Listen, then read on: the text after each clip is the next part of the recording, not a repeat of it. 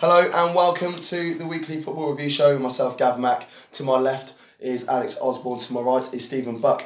Well, it might be the flip the other way around, depending on which way you're watching it. So uh, this is how I'm going to say it, and that's the way it is. It's two up top. Uh, game day 21, recorded live from Stalker's studio, the best studio in the whole Northampton, in association with the Mail Coach, my favourite boozer and the best boozer in the whole Northamptonshire, and McCall Sports Bar and Grill on 51st and 8th in New York City, just by Times Square. So if you ever want to go to Times Square, you fancy a decent pint, go say hi to cabs. Um, New Year's Day, it's always a random day in terms of what results normally happen. Um, I'll normally find that the, the festive period on a whole is a little bit weird. You don't have a.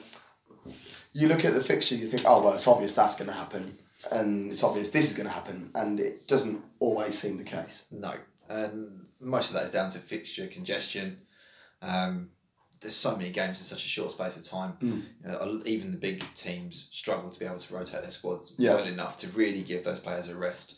Um, the, the changing of the formats, so you've got games happening on Fridays and Mondays as well. I don't think that's really helped. So I don't think anyone knows what day's what, to be honest. I, um, yeah, all day I thought it was Tuesday. I still don't know what that is. It's a, it's a, it's a, it's a Monday, right?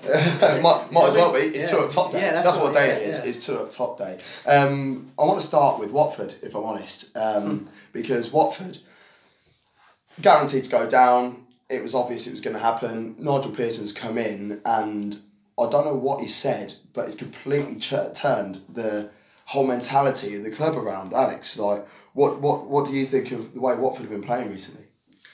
Well, they they've clearly. They, we I think we we had this conversation. I don't know whether it was the last show we did or the show before, where we talk about managers could be delivering the same message, Mm.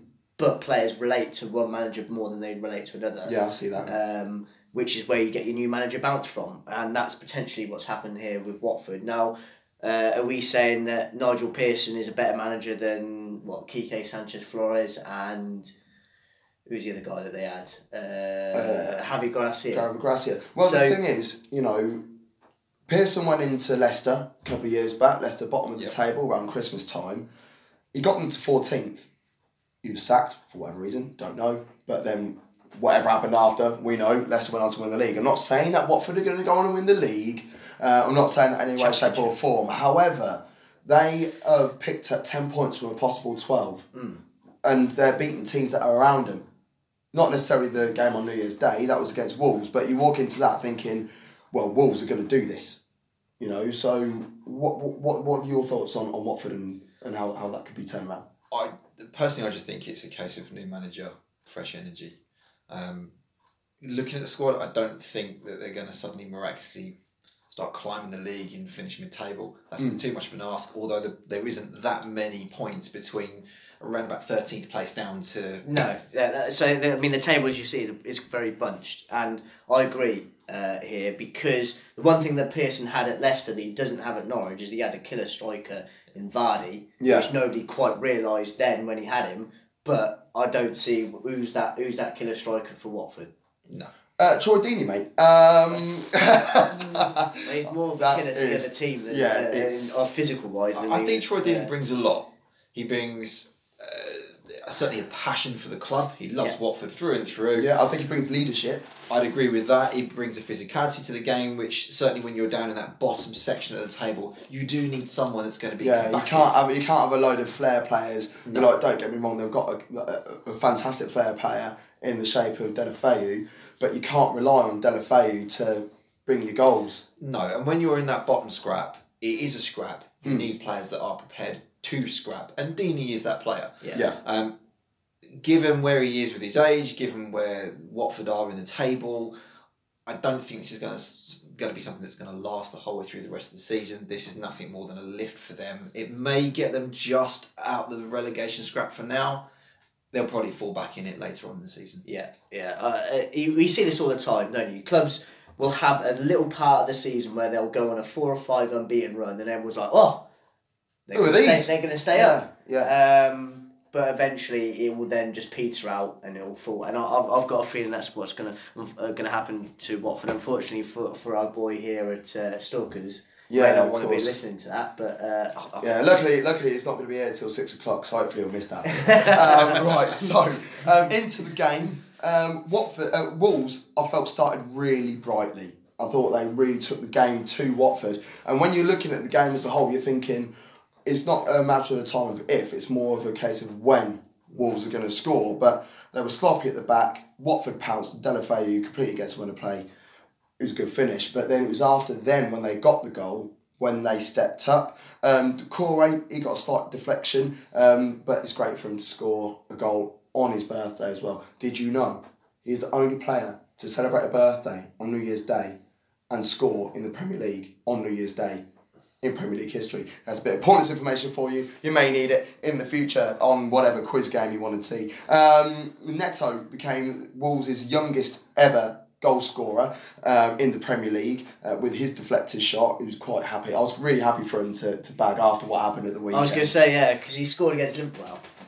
Well, Scored he, he scored against Liverpool. Yeah. He scored against Liverpool. That should have stood. It Yeah. should have been a goal. Yeah. And um, Kabasele um, got sent off towards the end. Foul on Jota. Originally, yellow card was given. It went to our good old pal VAR. Um, what are your thoughts on that, gents?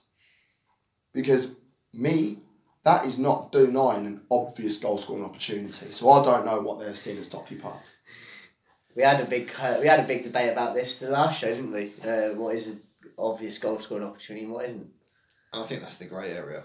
It's it's VAR is only it's meant to come in when it is exactly that, but it's the referee's discretion, and it's meant to be a clear and obvious error on behalf of the referee. So Well, where do you draw the line? well, it's it's uh, Love that. it- I love that saying, clear and obvious. Um, Oh. well, here's the other thing as well with VAR. It's now being shifted from the man, the referee on the pitch to the referee that's in the control room. Yeah. So, it, and there's only what I- two people over in Stockley Park that are reviewing all this stuff. Yeah.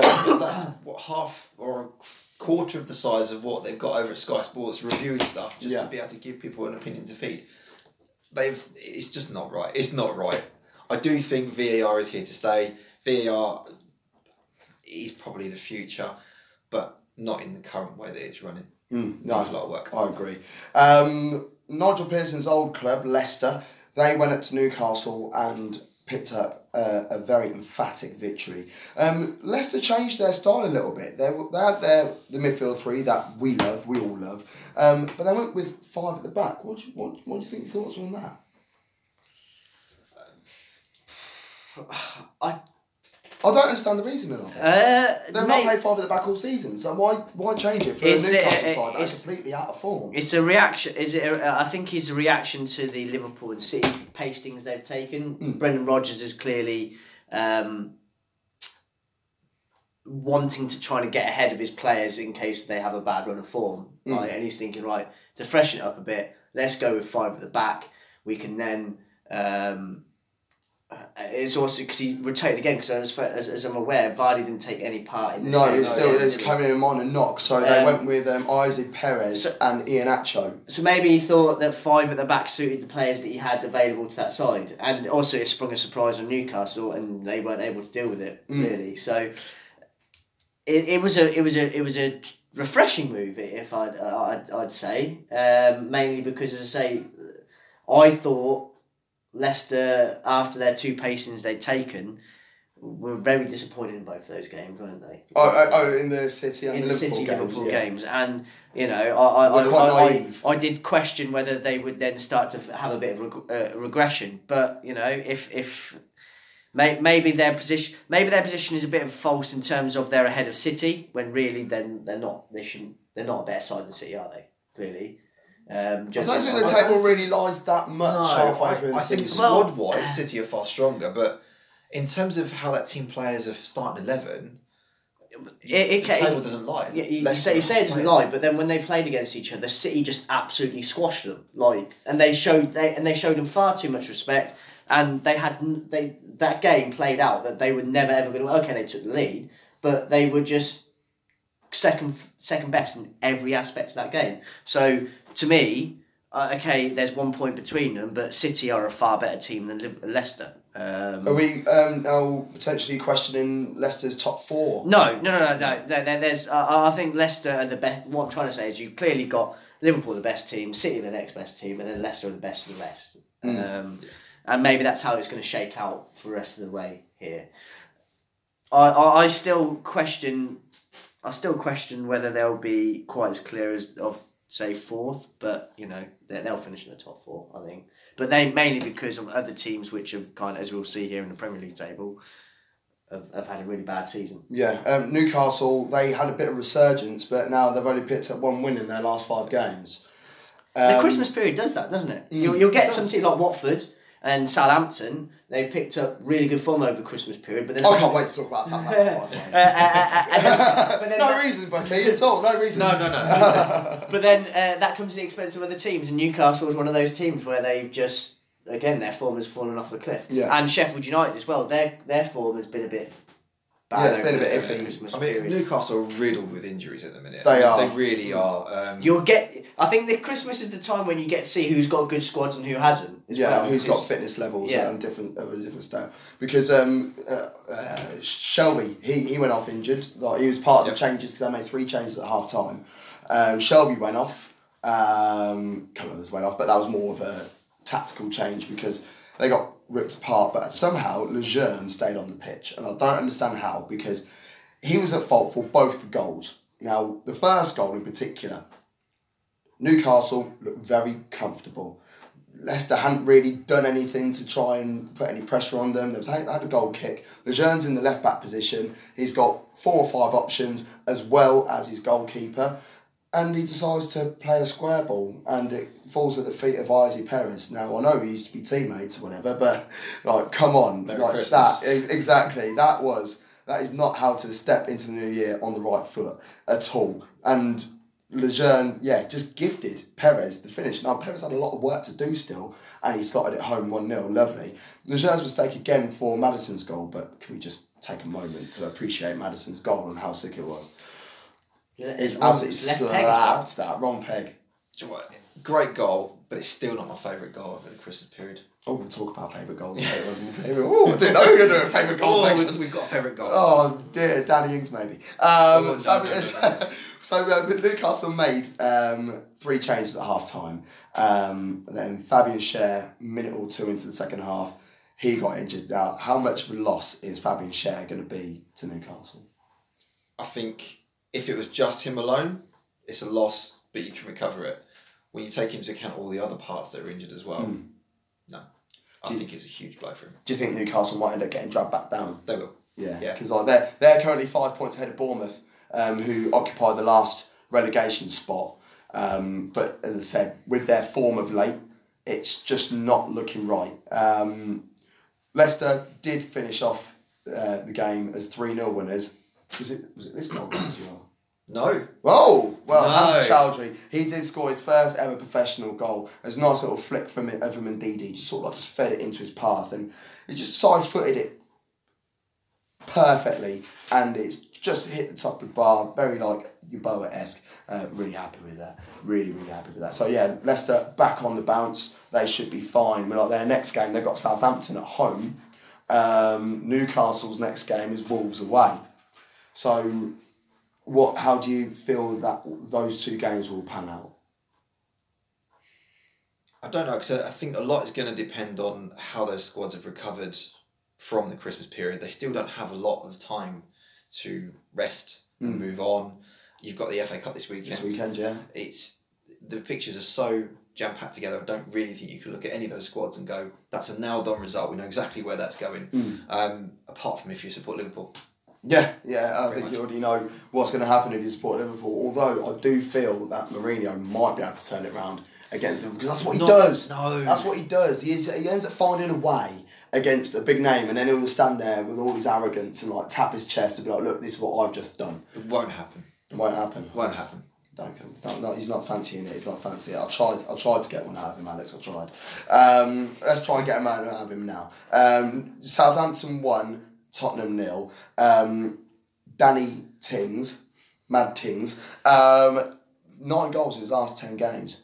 And Southampton talk about form turnaround after their absolute hammering to Leicester. They've now picked up sixteen points out of possible twenty four. Only Liverpool and Man United have got better records in that eight game period. So bearing in mind, this is the Man United team who are in, a, in the middle of a crisis as well, who are currently fifth and have picked up more than 17 points Yep. in the last eight games. So hmm, uh, read of that as you will. Um, Danny Ings' goal, very, very Gaza. I, I, I loved it. You know, just like ball over from, from Stevens, flick over, and slot home 1 0. Um, Tottenham, sorry, um, Southampton could have had a penalty um, with Alderweireld, uh, potential handball from a uh, from a Højbjerg cross. What's that ball? You're giving that as handball? Yeah. I'm not. Is it that so hard from such a short distance? His arms aren't in the right But place. they're not in the right. I get that, but to hit that a ball so hard, you've got no time to react whatsoever. So I, I think it's the right decision to not give the pen. But if it was given, you'd be like, okay, yeah, fair enough. That's what I'd say on that. What do you, what do you think? Uh, I I don't think it's a penalty. Uh, I think the right decision was made again because the physics basically. Yeah, the law, the laws of physics Yeah. is the reason why it is not a penalty. Um, Harry Kane believed he got an equaliser, had to be checked. No goal, very tight. Um, but what is tight is his hamstrings. Yeah. Um, so he's going to be out for the next uh, next two three weeks, say maybe a little bit longer. Yeah, I mean, uh, Mourinho's been very coy about how long he's going to be out for. No one's officially said whether or not it's grade one tear, grade two tear, grade three tear. Um, noise is coming from within the club that they're expecting him out for at least three to four weeks. Um, what impact that will have on Spurs is a little bit up for debate. I mean, we had this thing off air where we were saying that as a unit, the team generally responds better and has more dynamism about them Nowadays, when nowadays when Yeah. Kane isn't playing. Mm. Um, however, the run of form that they've been on with Kane, with Alli in particular, providing the vast majority of those goals. yeah, Is it going to have a reverse effect and they go back to being a little bit toothless up front again? Mm. Um, with the iffy defence at best. I mean, it's got it's, holes it's a shame that it's classed as iffy because these this is the defence that we were talking about two three seasons ago, saying this is the best back four in the Premier League. You know, there's not been many changes. Yes, they've got a bit older over time, but Alderweireld and Vertonghen, I still trust them at, at, at the back. Um, where's Ben Davies at the moment? and and that's the issue. As a partnership, as a back two, Mm. yes, I still think they're a reasonably solid partnership. Vertonghen for me has lost um, movement and mobility, um, but he's had quite a few injuries around his Mm. ankle, so uh, that's gonna come. I mean, he's thirty two years of age Yeah, now, of thirty three, I think, in the summer. So, Yeah. you know, that's gonna play its part. But the fullback area is a problem. Mm. With regardless of which side you look at, it is a problem area. Yeah. Um, Aurier is Loose cannon. yeah, you just don't know what's what he's going to do at any moment in time, and, and I think that unsettles the back line because they don't know whether or not they need to move slightly over and cover for him, or whether or not he's going to suddenly bomb on and they need to step up. Um, the midfield has changed its dynamism slightly as well. So whereas you used to have a very solid um, Dier, and then we go back to that defensive midfield role acting as a third Yeah. centre back.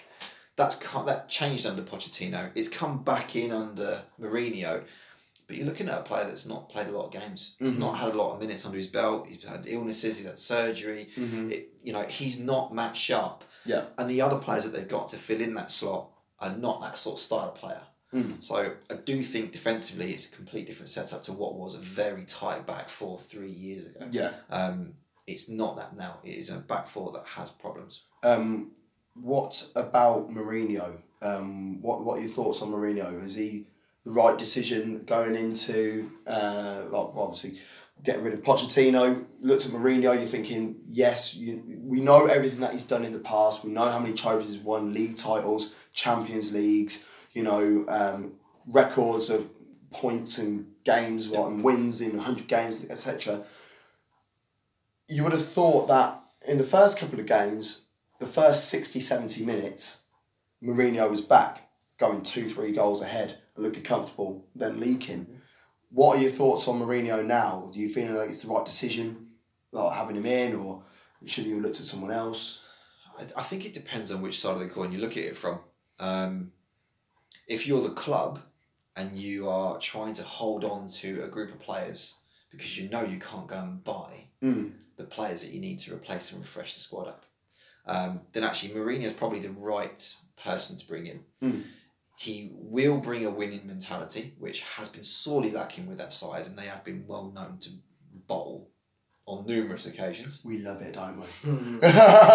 We won't go into the gap. no. Um, so might, that- might go back this year. Don't know. So I'm missing Tottenham's day. Um, so yeah, he's done a quite a. That's the right person for me. For if you look at it from that angle. If you look at it from a Daniel Levy and a board angle, I think that is a it's a recipe for a disaster somewhere, Mm. and it's just it's almost like a. It's just a bad marriage, really. Yeah. You've got two egos that neither one of them will ever want to give in. One wants to win and spend money to win, and the other one doesn't want to spend any money but still wants to get some degree of success. Mm. That is going to blow up. The question really is when is it going to go? Do you think it might end up imploding like how it has done at Manchester United and Chelsea of late? Yeah, but I think it'd be quicker. Really? Far quicker. Wow. Okay. Well. Levy is a very tough customer. Very tough. Um, probably as ruthless and as tight as what Mike Ashley is over at Newcastle. Whereas at least Mike Ashley can say he's bankrolled some of his own money into that club. Yeah. Levy can't say that. No, you can't say the same thing at all. Um, the late game on uh, on New Year's Day saw Arsenal pick up a, a victory, which if they didn't pick up a victory would have been the worst uh, record in their history of home defeats, which is crazy. So quite quite happy about that. Arsenal two, Manchester United nil. Um, A game you were delirious about. yeah, And singing. yeah, I did, I did a little sing song, I'm not going to lie. Um, and um, I'm sure there will be videos somewhere on YouTube of me doing a bit of Backstreet Boys cover, uh, a bit, bit of uh, Take That, uh, bit of Craig David. And um, if you ever want to see me do those sort of things, just catch me on a Sunday night in the Boston. Um, Alex, um, what, are you, what are your thoughts on, on, on this game uh, handout? Um, uh, Arsenal continuing to improve. I didn't. I didn't think that it would. It would be as quick as um, as we're being shown. Mm. Uh, I, it clear. It's clear to see that the players there have been crying out for for somebody to take them scruff them up. I don't know, scruff them up, but take the club by the scruff of the neck, which it seems to me that Arteta has done Yeah, there seems to be a whole new energy about the place. So no, this is about new manager bounce, and you know, uh, will Arsenal then fall back into what they've done previously? But I can only, uh, this is I envisage happened when he took over. He's been with Pep. He's been with the winning mentality over at City. He understands how they train, how they go about the preparation for matches, how he expects people to be professional, how they want, how they've got to be there. You've got to be there, or you can't be. Um, you can't be part of the club.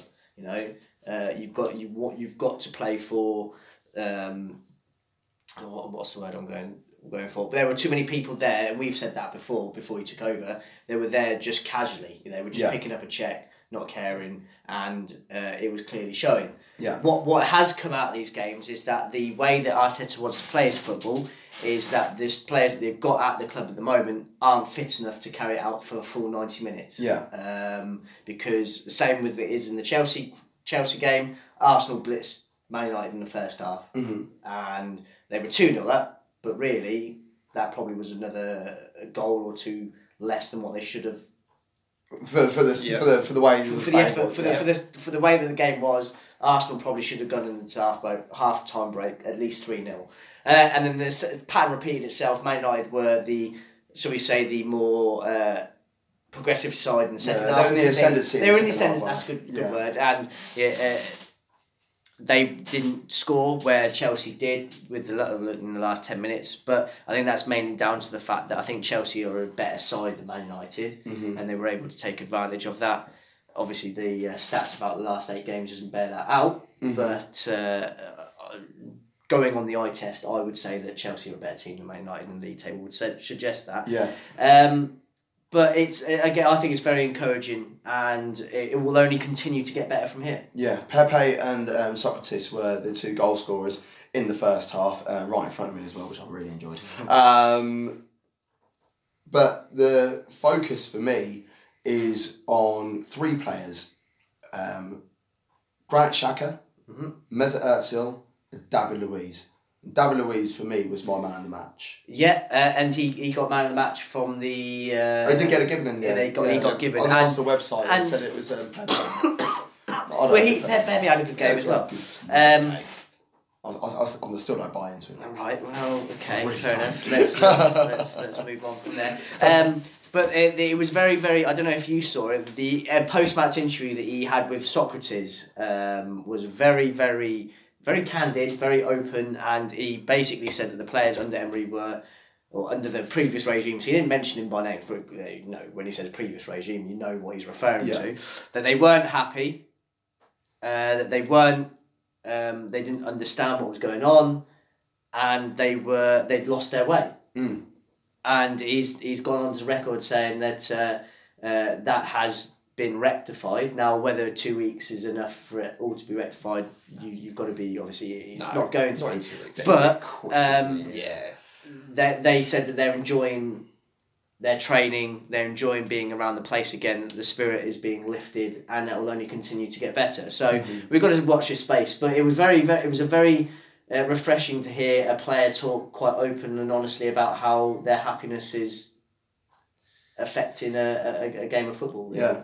That kind of worries me though, that sort of mentality that they down tools almost because we're not happy, so we're just going to down tools and we're not going to put the work rate in. And that was one of the key things that was going wrong with Arsenal. The work rate simply wasn't there. Ozil's a prime example of that. Well, uh, um, he he covered more ground than any other player on uh, on Wednesday night. 11 and a half kilometres.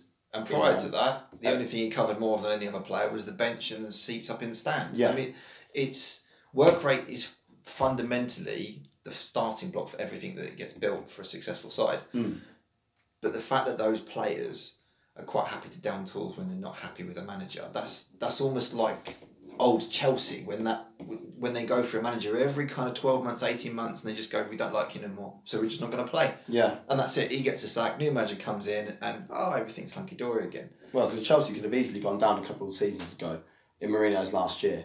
They were, I think they were 16th at one point, um, coming up towards the Christmas break. And that was a year where the seat, where the table didn't really lie. Um, they were not good whatsoever. And then they made the change and they they went, they started moving forward. So, you know, it's, yeah, I I think if you I think it's a really unprofessional thing if you're not going to play for your manager. You may not like your manager, but you're still playing for the club. The club is still paying your wages. You've still got a lot of um, expectation from you, from a fan's point of view, from a business point of view, you know, and, and from a football point of view as a whole. So I, th- I think they really should um, consider that before downing tools. You can make it. You can make it apparent to the manager. Look, I don't like it. And you can have a mutiny again, like together, if you want. Which I don't. I, I don't. I'm not advocating that in any way, shape, or form. But what I'm saying is, if I, as an individual, go up to my manager and say, "No, don't want to play for you. I'm getting dropped," but if 25 of you go up to your manager and say, "We don't like you," you know, you can't drop all 25 of you. No, he can't. You know, so th- that that degree of player power and player control over who is governing and who is running the club, I think it's dangerous. It's dangerous, but it's happening. It's happening. Uh, not just. It doesn't just happen in, in, in the professional game. It happens. Well, you know, you you you, play, you played a few times on a Saturday and a Sunday. You know, it happens. It happens down there as well. You end up getting Phoenix teams turning up. Um, Ashby. Um, sorry, Burke. Um, Just good. Very true. Um, although they did win the Alan Dimmer two years and three, uh, two and three years. Can all win a pub trophy. Three. Um, new manager bounce. Uh, West Ham four, Bournemouth nil. That is new manager bounce. If you haven't anyway. Yeah. Yeah. He reinstalled. He, he, he, he brought back Noble. Um, whose deflected strike made it one 0 um, Se- um, Seb Haller. What a fantastic goal! Is that your goal?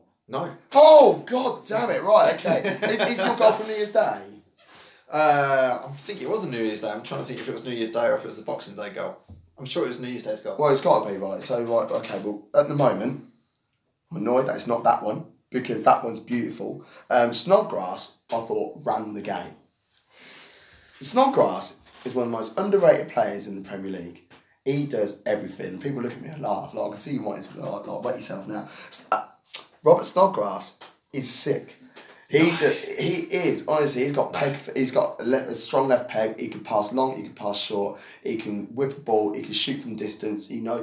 He's got a lot of attributes to for, for him to be a good player. If he was twenty one, we would be saying, Robert Snodgrass, you know, he's going to go for big money. But because he's like 29, 30, he ain't, he ain't, he ain't going anywhere. He's going to stay at West No, Ham. I'm not having that. It's not, it's not I'm, I'm, gonna, I'm gonna get a highlight reel. Show you. Um, he's architect um, for that for that goal. Um, found uh, found Fredericks. Fredericks crossed it um, and Seb Haller. Um, yeah, lovely finish. Um, Harry Wilson appeared to trip Noble um, and a penalty was given. Didn't go to VAR. You having a pen for that? Yeah. Pen. Yeah. Oh boys, Yeah. boys! No Sorry. way! Is that a penalty? No way! That is that that that that was Absolutely stonewall. If that Yeah. if that's if that's on the halfway line, I wouldn't even see a free kick being given for that. Yeah. If I was in the middle, I'm not my voice. I'm not. Up you get. That's what I'm doing. But Noble, um, ah, we were talking the other day about people Penalty. taking penalties. Okay, yeah. Right. So, um, we said Kane. We said, I said Deeney, sort of a laugh. Um, who was the other one I said? I can't remember. I can't remember, but um, I'll have to listen back. Um, whoever it was, him. Um, Noble, he rarely misses penalties. And um, Milivojevic, It just popped into your head now, yeah. yeah. Yeah.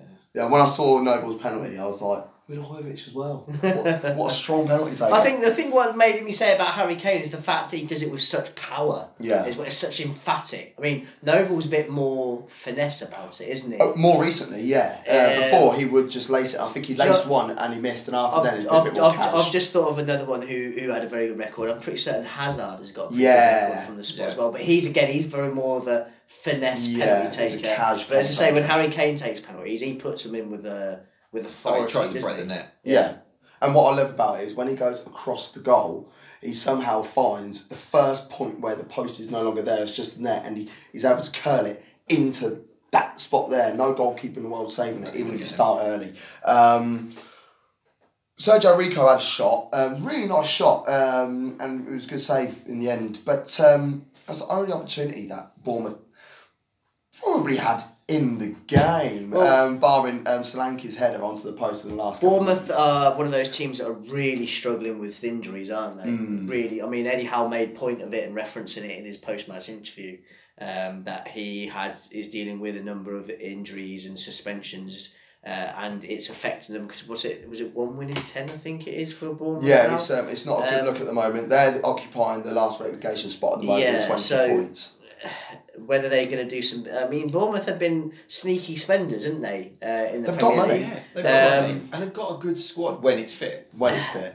They, I question some of their s- the signings. Though. I mean, Solanke for twenty million is a. Solanke is not a good player. Is, he really uh, isn't. I, I'm, I'm, I'm trying to work out when their boy Brooksy's back because he hasn't really he hasn't They played said he was going to be back in November. He, He hasn't hasn't- played all season. he hasn't played all season and he was he was definitely up there for uh, well certainly one of the younger players of the season last season when he played He's so good. um, and they've missed So out on him haven't they so Fraser because it was it was Fraser one side Brooksy the other side and that was a nice balance because you had Fraser was your more direct traditional winger and Brooksy was your more playmaking kind yeah, very kind of, creative. uh, and then they'll probably just put. Um, sometimes they play him in behind, put Josh King wide Yes. right, and allow um, Callum Wilson to try and free rank through the middle of the park, and that really, It worked really, really worked. well. Yeah, so uh, but as I say, they're they're suffering a raft of injuries, and yeah, that's obviously down to fixture pile up. But uh, the other side of it, This, is hap- this has been happening um, quite a while now. I think it was about, I think it was about the beginning of This- November time. They were missing about nine Yeah, first team this- this is what's lead me to-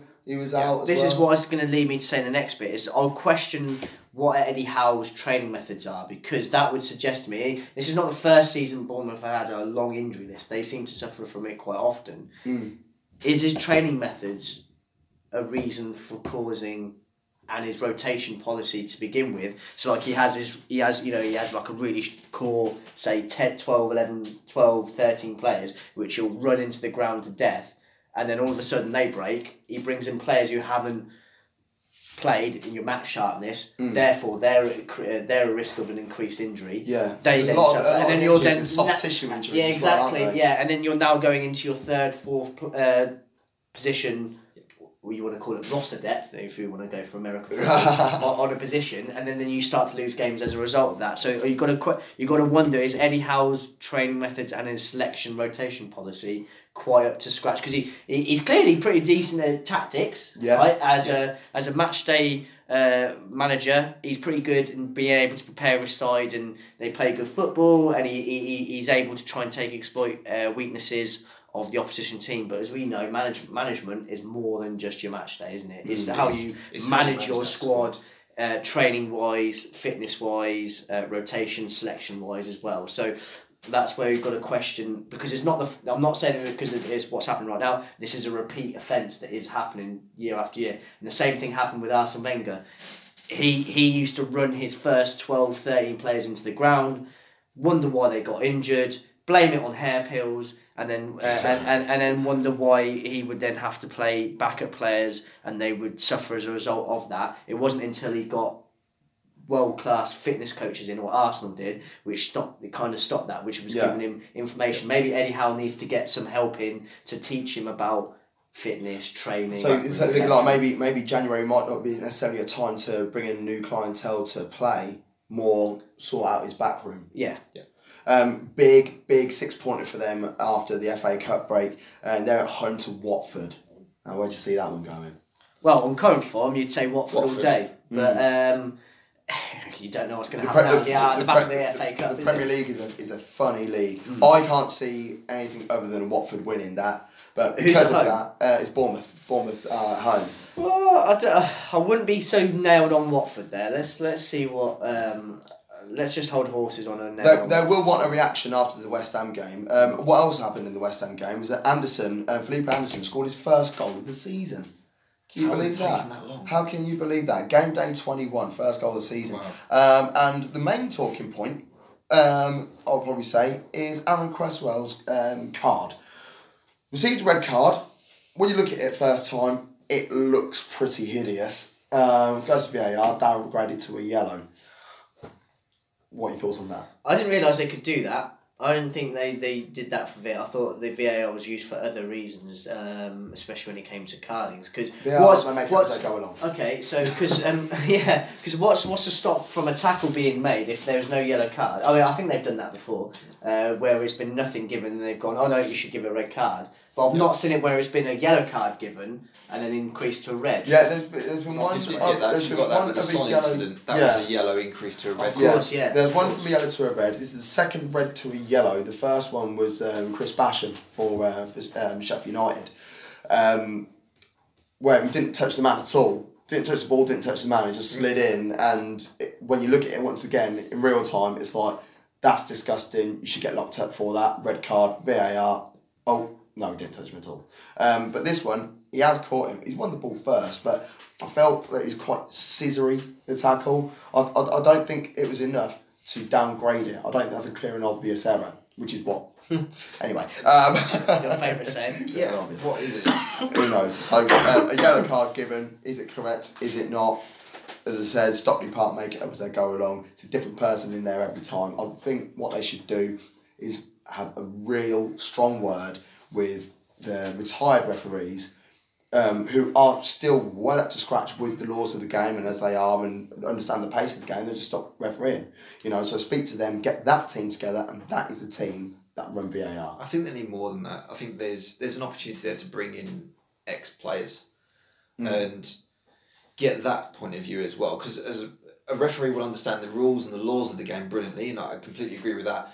But a player understands when they deliberately have gone out to go and commit a, a professional foul Yeah. when it was tactically right to go and do so. And I think players know how they would disguise that and move into that more so than what the referee would. So yeah, I think you need both sides of the coin to really get a good team balance. Yeah, okay, yeah, I- I'm, I'm, not against that. I think, but if they do that, they would need to. Um, to um, I think the players then would need to then do the basic referees course, go out there on a Saturday afternoon or a Sunday morning, you know, local games, understand how to referee the game because it's all good knowing how to play the game, but if, you never refereed the game, you don't you don't know, you don't get it. Um, so cause I, I played the game and then when I started refereeing, I was like, what? Really? but I was trying to use my player's head as in referee, but now I'll use my referee's head when I look at a player. So I think I think what they should do, like if they're a retirement player or something, like go do the course, go maybe even do a, a full season, complete, complete fifteen to twenty games as you would need to do if you're going to get promoted in, in refereeing world, and then be like right, okay, well I'm an ex pro. I'll go sit in VR room. I think I think that's not a bad idea. Um, a few more games to cover. Um, Liverpool to Southampton. Uh, Southampton. Um, Sheffield United nil. Um, Chris Wilder was very honest in his uh, post match interview um, yesterday.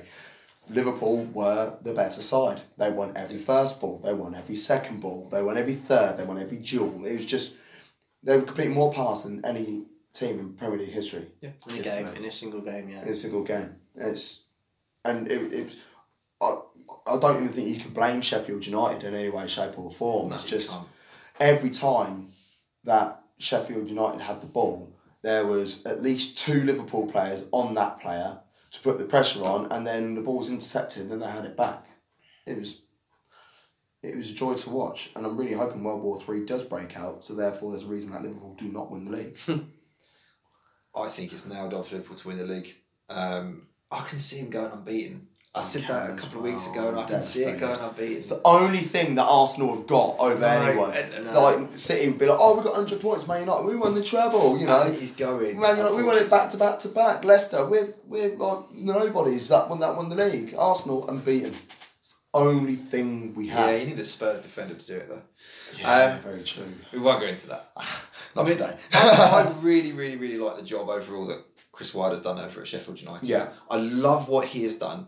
Um, and it's not just a fluke that he's done it with these guys either. He's done it before with his previous sides. you know, cobblers. Mm-hmm. He took them on, got them into a playoff final. Oxford And United got up. out of, the, out of the conference national Yeah. and into into League Two, and then he was um, he lost his first four games or something at Sheffield United, didn't he? And Yeah, the league everyone was a bit, canter. oh, I don't know, but actually, he's turned them into a very good side. Mm.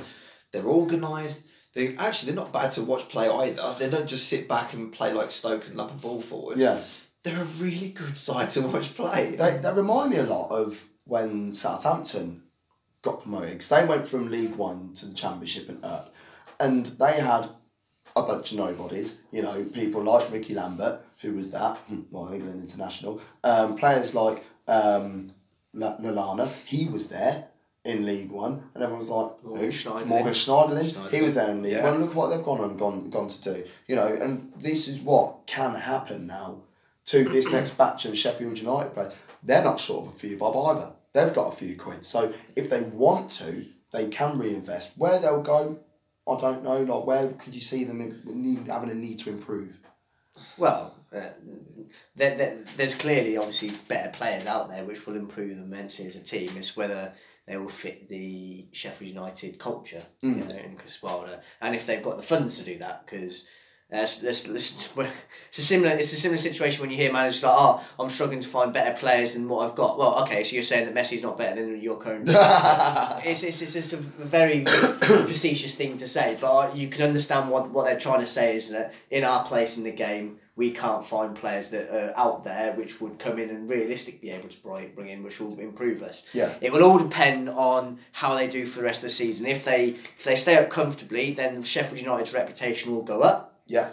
Chrissy Wilder, his reputation will go up. Yeah, his brand is increases. Um, and therefore, it makes Sheffield United a more attractive place for players to come and play. Yeah. Uh, if they, uh, I, to be fair, I think their reputation has gone up anyway. And even if they fall down a little bit down the re- uh, the rest of the way, but they still stay up, I I think the only thing that could be disastrous for them is obviously if they get relegated. Yeah. Um, And that is, is not which- against the realms of possibility because end of the day, they are currently nine points above the relegation zone.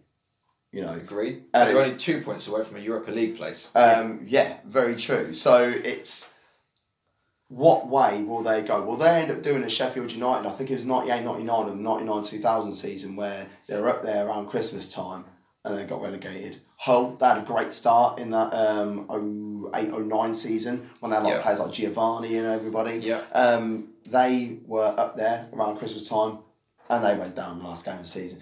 Blackpool, Blackpool, Yeah. they, they played uh, they played the most swashbuckling football. I used to love watching Blackpool play, but they went down as well uh, on the last day of the season. So I- I what, would- what's going what's going to happen with Sheffield? I would United? argue that out of all of those situations, Sheffield United are best to cope because they've got the best manager out of all of them. He's a winner.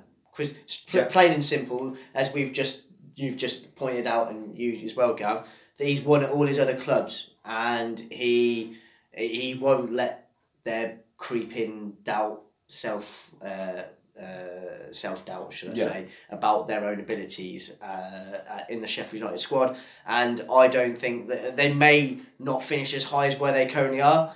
They may f- finish slightly lower, but I don't think they'll ever at any point be looking over their shoulders thinking, oh, we're going to be in trouble here. I'd agree. I think from where they're at the minute, I think they've had a more than good season, and that he would take that all day long. Um, with being so close to European place, I think the next three weeks are going to be really crucial for them to get out of this, you know, tight fixture pack list and get in, back into some sense of normal, normal playing rhythm, and then to see what happens in the January transfer window. Yeah, their Isn't next it- game, their next game at home, is, uh, the next game is a home game, I should say, against West Ham.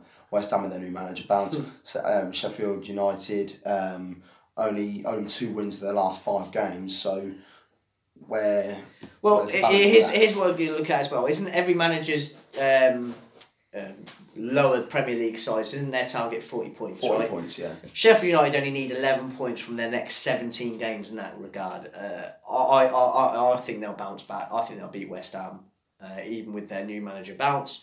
Um, yeah, and they're, they're, they'll be comfortable. No, uh, that's what I'm going to say about. I'm going to bat for a draw. I think you look at their form since I think it's the twenty first of September. They've only lost what three games, four Mm, games. yeah. Newcastle, Man City, and two against Liverpool. yeah, They will, for me, absolutely they will stay up. I'd probably say that they're going to stay up and be inside the top ten. Mm. Um, outside bet for me for a Europa League place, but I'd bet for the draw. yeah. Fair enough. Um, Man City, um, they they've bounced back after their um, mixed bag of form over Christmas with a two one win over Everton. Now I thought that Everton were actually going to do it because when I saw the when I saw the uh, the starting lineup, I saw that Garcia was playing. He's not Premier League level. He's not Premier League ready at all. Fernandinho, I don't understand how people aren't exploiting the fact that Fernandinho is at the back. Um, when he's in, when he's when he's uh, in a CDM position, I fancy him all day. But in a centre half, He's I just 34. He's not Yeah. going to be able to run around like he, he, he he's not. You you cannot maintain that level of Yeah, fitness. exactly. Cancelo, we all know what a talent Cancelo is, but he hasn't had enough game time. So I'm think I'm looking at Everton. The way they've bounced back. Um, yes, they've got Ancelotti in charge now, but what are Everton? Well, Well, uh, Man City were a better are a better side than Everton, aren't they? agreed. Simple as that.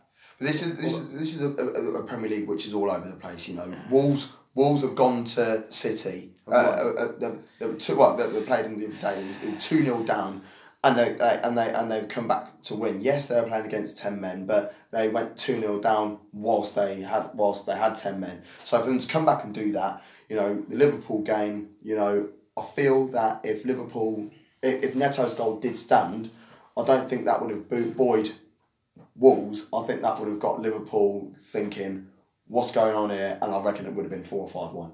I really do believe that. So, Everton, the games that they've played, you know, they beat Chelsea. They were unlucky against Leicester. Um, they got the point against Man United, which I feel that they should have won that. I feel that they should have gone into this game with that type of mentality. I mean, we probably do actually need to offer an apology to Everton fans at this point. I mean, a couple of weeks ago, we were saying can't really see Everton getting any points out of the next few fixtures. Yeah, and they've, And they've done all right. They've done really well. apologies if you're an Everton fan. So this is the reason why every week on the show we have a section called "What is Are Everton?" Everton?" Because we don't know what they are. They keep they keep doing these this sort of thing, and now they'll probably end up like going on a bit of a run. They've got Brighton next. Brighton, we don't know what Brighton team are going to turn up because they look good sometimes. They look terrible whenever week, but then Everton will probably win that and then go on a mad run. They're on twenty five points. You know they are only six points off Man United in fifth. Yep. So a couple of wins, a couple of results going their way, like because everyone's beating everybody. This season reminds me of the 12-13 season when Man United ran off with it, and the 99-2000 season when Man United ran off with it. everyone else is beating everyone else. First place, you might as well just draw on the table like how they do in Italy. They don't put Juventus in it. This season, different ball game altogether. But just don't bother you putting Juve on, on in the paper anymore. And they like last season it was Napoli who were top. I think they did it the season before of that new table because Liverpool won the league. They're, they're gone. But Everton with a run, you never know. Could even get top four. It, it sounds funny, doesn't it? But like with Chelsea's form, that's been all over the place. How do you know that Chelsea are going to sustain their position? Tottenham, they, they, they started off well and then they, they dipped and then they came for a little bit and then they dropped. How do you know theirs not gonna they're not gonna drop off? How do you know that Man United won't drop off? Everyone's saying it's the worst start of the season, twenty nine percent win record for Solskjaer.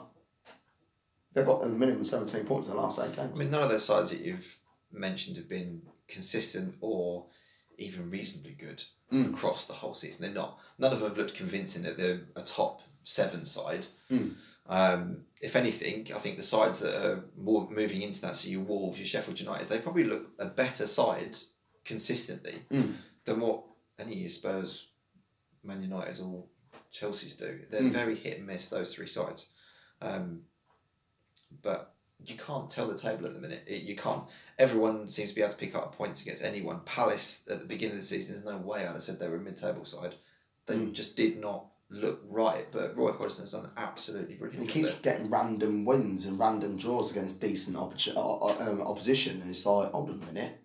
You know, at one point, um, they had um, the second best away record in the league before Sheffield United stepped above him. But it, it's, it's crazy. Um, Phil Foden did think he opened the scoring um, offside. It actually was. So I'm not going to moan at VAR for that one. I've got someone else to moan at VAR um, very shortly. Um, Mahrez, he was a bit touch and go. I felt, um, you know, he was.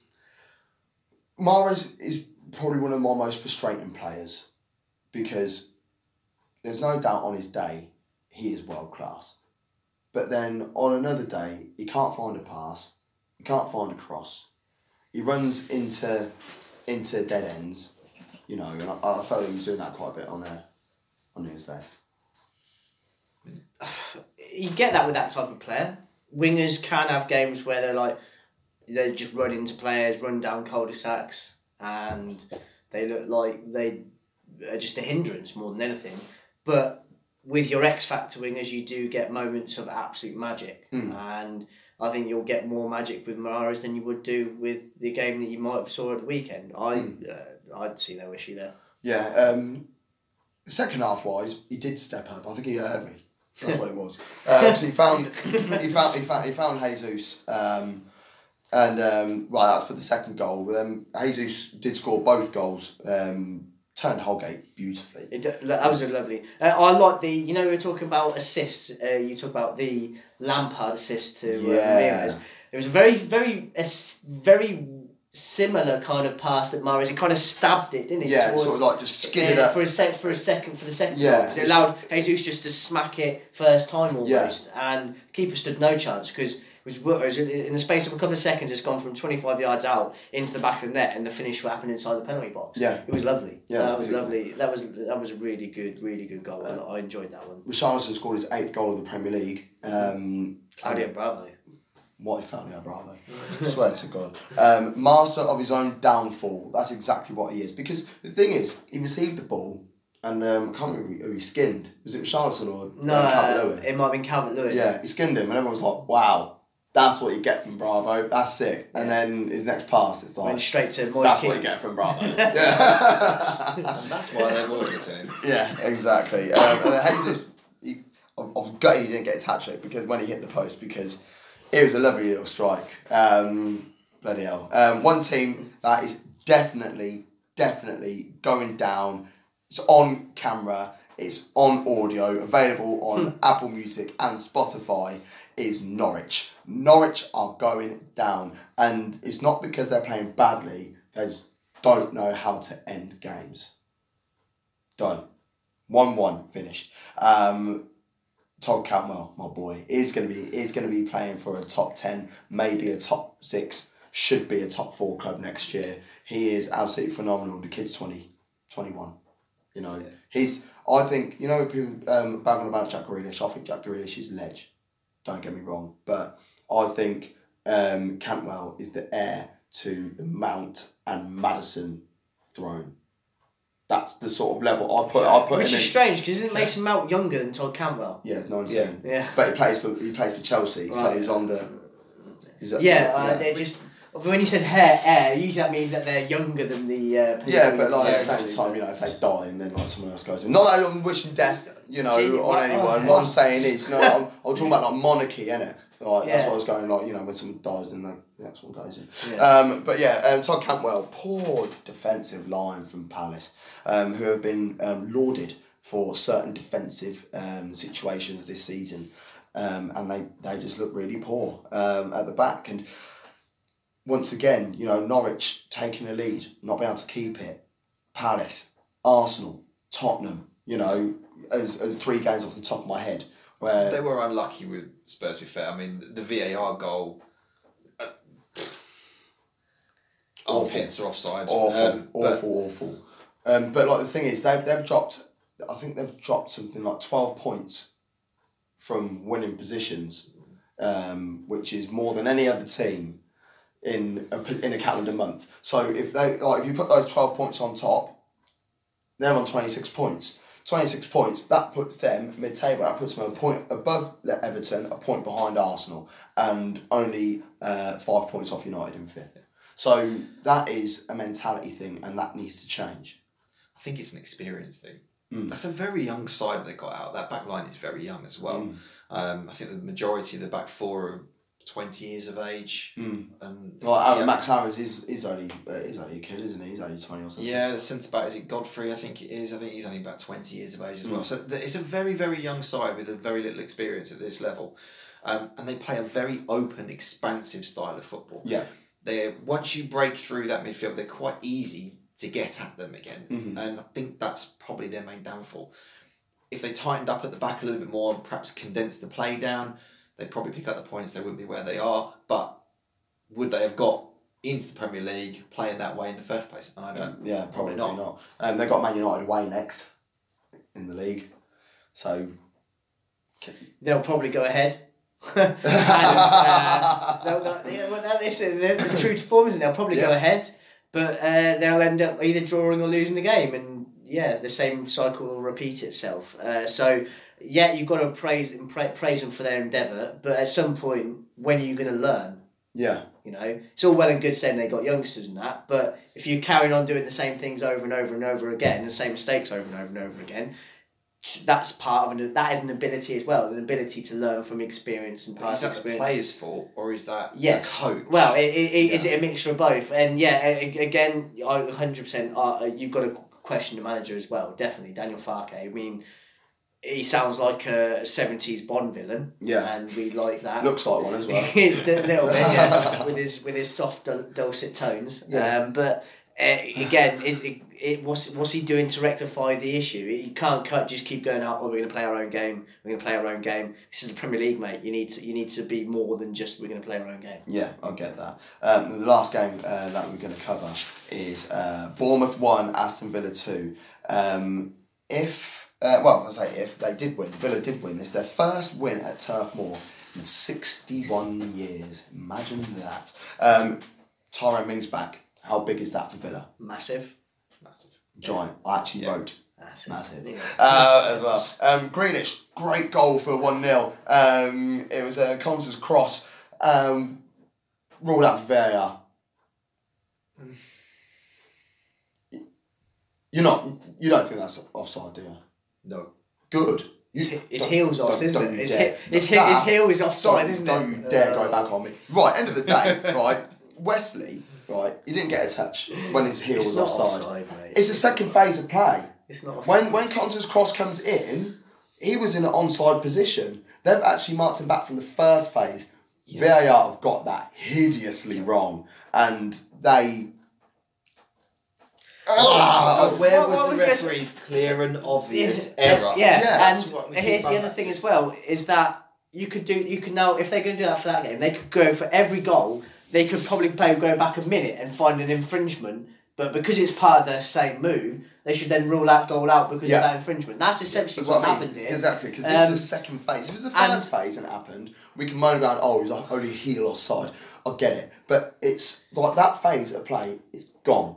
The um the, the clearance from from Norwich, it wasn't a great clearance.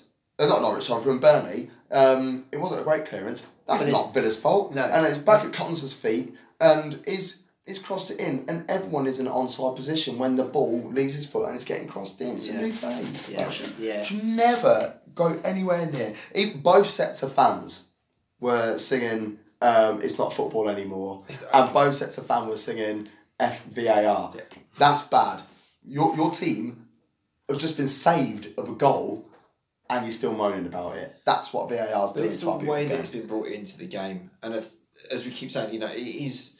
It's been brought in because it, there was a lot of drive and wanted to have it in for a number of blatant goals that people were saying, you know, that really should have stood or shouldn't have stood for whatever reason.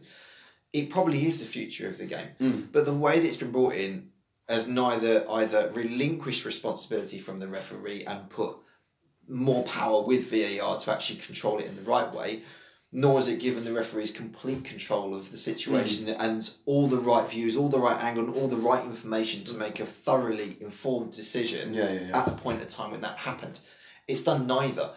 It's this kind of weird no man's land where they don't really want to put it at the front because otherwise they'll be blamed for everything. They don't really want the referees to have it on a monitor just in case the referees have show up that they've then made a mistake and then they'll get the blame for making the mistake rather than hmm. VAR getting praise for getting it right. It's an awful way of putting it. I just, I just, I just need to look at the way the rest of the world is doing it. The referee, referees are human, they're allowed to make mistakes. Talk about mistakes. Jay Rodriguez, miss of the decade. I'm having it now. I know it's only a couple of days in, but it's the miss that is at the fact that. You feel strongly about that, don't you? yeah, you'll, You'll, you'll, you'll, you'll forget about that.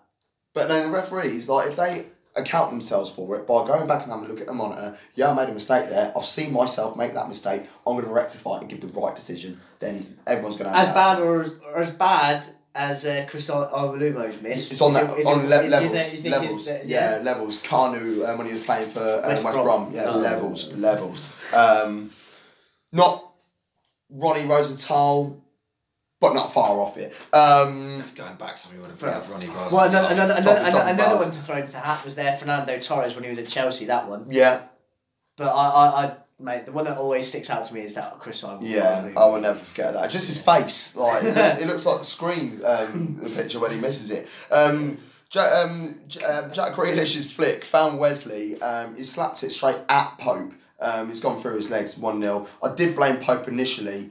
I don't anymore. Sorry, Alex. Um, and uh, Jack Grealish top bins. Um, lovely finish to make it 2 0. Um, Burnley did bring one back with Chris Wood with a header. Imagine that. Chris Wood scoring a header. Hmm. Um, uh, uh, Heaton couldn't save it. Um, he, he, he tried, but that was their first shot on target. They'd had 17 shots before that, and none of them hit the target until that one 10 minutes ago. But um, injury news Wesley out for the season. Awful. Do you think that should have been a free kick at all? It was a bad challenge. It was bad. He's clearly won the ball, but just the way his legs were planted, I'm giving a card for that. And I don't Well, know whether it's what's, yellow or isn't, isn't, isn't the law, isn't it reckless challenge? Isn't Um, it rec- reckless? rec- reckless is a yellow, excessive force is a red. yeah, so th- that to me, that was a reckless challenge. So it should have been a yellow. Yeah. Nothing given, not even a free kick was given, was it? I think it, were, like, it was correct out for a goal kick. They gave the goal kick. Um, where's VAR for that? Um, and um, Heaton, when he went down, um, try, like from uh, the, trying to save Chris Wood's header, um, he's down on the floor. I'm not quite sure what the injury was. Did you see what? I'm not quite No, sure. I didn't see it but either. um, it's, it's been said that he's out for the season now.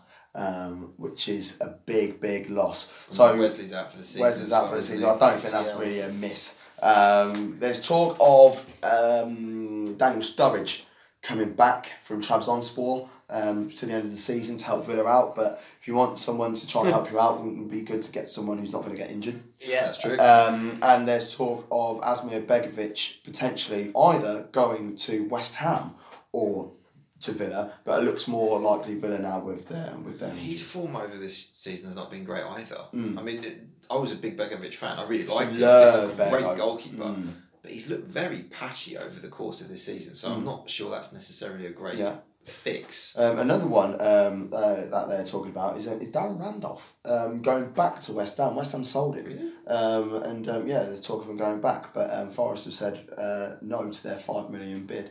Um, Hasenhüttl, um, I think, has done enough to, to keep his job. I think fantastic, well done to Southampton, looking at the personnel on the pitch rather than looking at the manager. But Danny Ings, is he in line for an England shout? Yeah. Should be. Should be. I don't think he will. Uh, like who? 'cause, like, He would take Callum Wilson's spot for me. I'd go with that. Um, So, because your, your two strikers are Harry Kane and Tammy Abraham, and especially now if Harry Kane's injury does is is long is, is out longer true. than feared, then you you've got the next person to step up, and Ja- obviously that would should be Jamie Vardy, but Jamie Vardy has clearly put himself He's out done, of yeah. England uh, England international duties now, so it would be um, Danny Ings. Yeah. would be Danny Ings. I think Southgate will just go back to Rashford. Oh, Rashford, yeah, will be in the squad, but It's Danny Ings should him, be it's in like playing Rashford in a wider position. But then Greenwood, Greenwood stepping up, you know, but he might score another eight, ten goals between the end of the Yeah. season and walk straight into the But England side. Southgate You likes Rashford down that central place, doesn't he? Mm. So I can see him just bringing him back in and moving him central again. Yeah. I don't think it is his best position. I agree with you. I think he's better wide left, and moving in slightly. Mm. But I think he'll play him straight up front. Or based on form, Ings absolutely Yeah. should be getting a call up. Oh, and we're Yeah. forgetting obviously Tammy Abraham in all this. He'll be in the squad. As Yeah, well. but yeah, well, Tammy Tammy Abraham's number two, isn't he? Yeah. To, behind Kane. Um, but yeah, that's the way it is. Oh, oh, cheers for that. What are you doing? decided to keep the table. There you go. Um, you've been uh, watching Two Up Top, uh, the weekly football review show um, with myself, Gav Mack, Alex Osborne, and Stephen Buck. You may be listening to the show as well. It's available on Apple Music and on Spotify. Will be available. Um, well, normally available about an hour or so after the live show. We record the live show every week from Stalker's Studio, the best studio in the whole of Northampton. Uh, we are in association with the Mail Coach, the best boozer in Northampton. Oh, by the way, the Mail Coach are doing January sales where you get two pints for six quid. Win. Um, and we are in association with Macau Sports Bar and Grill. Cabs, if you don't mind mes- messaging me, can you tell me what deals you've got and I'll let them know next week. Anyone is going to New York. Thank you and goodbye.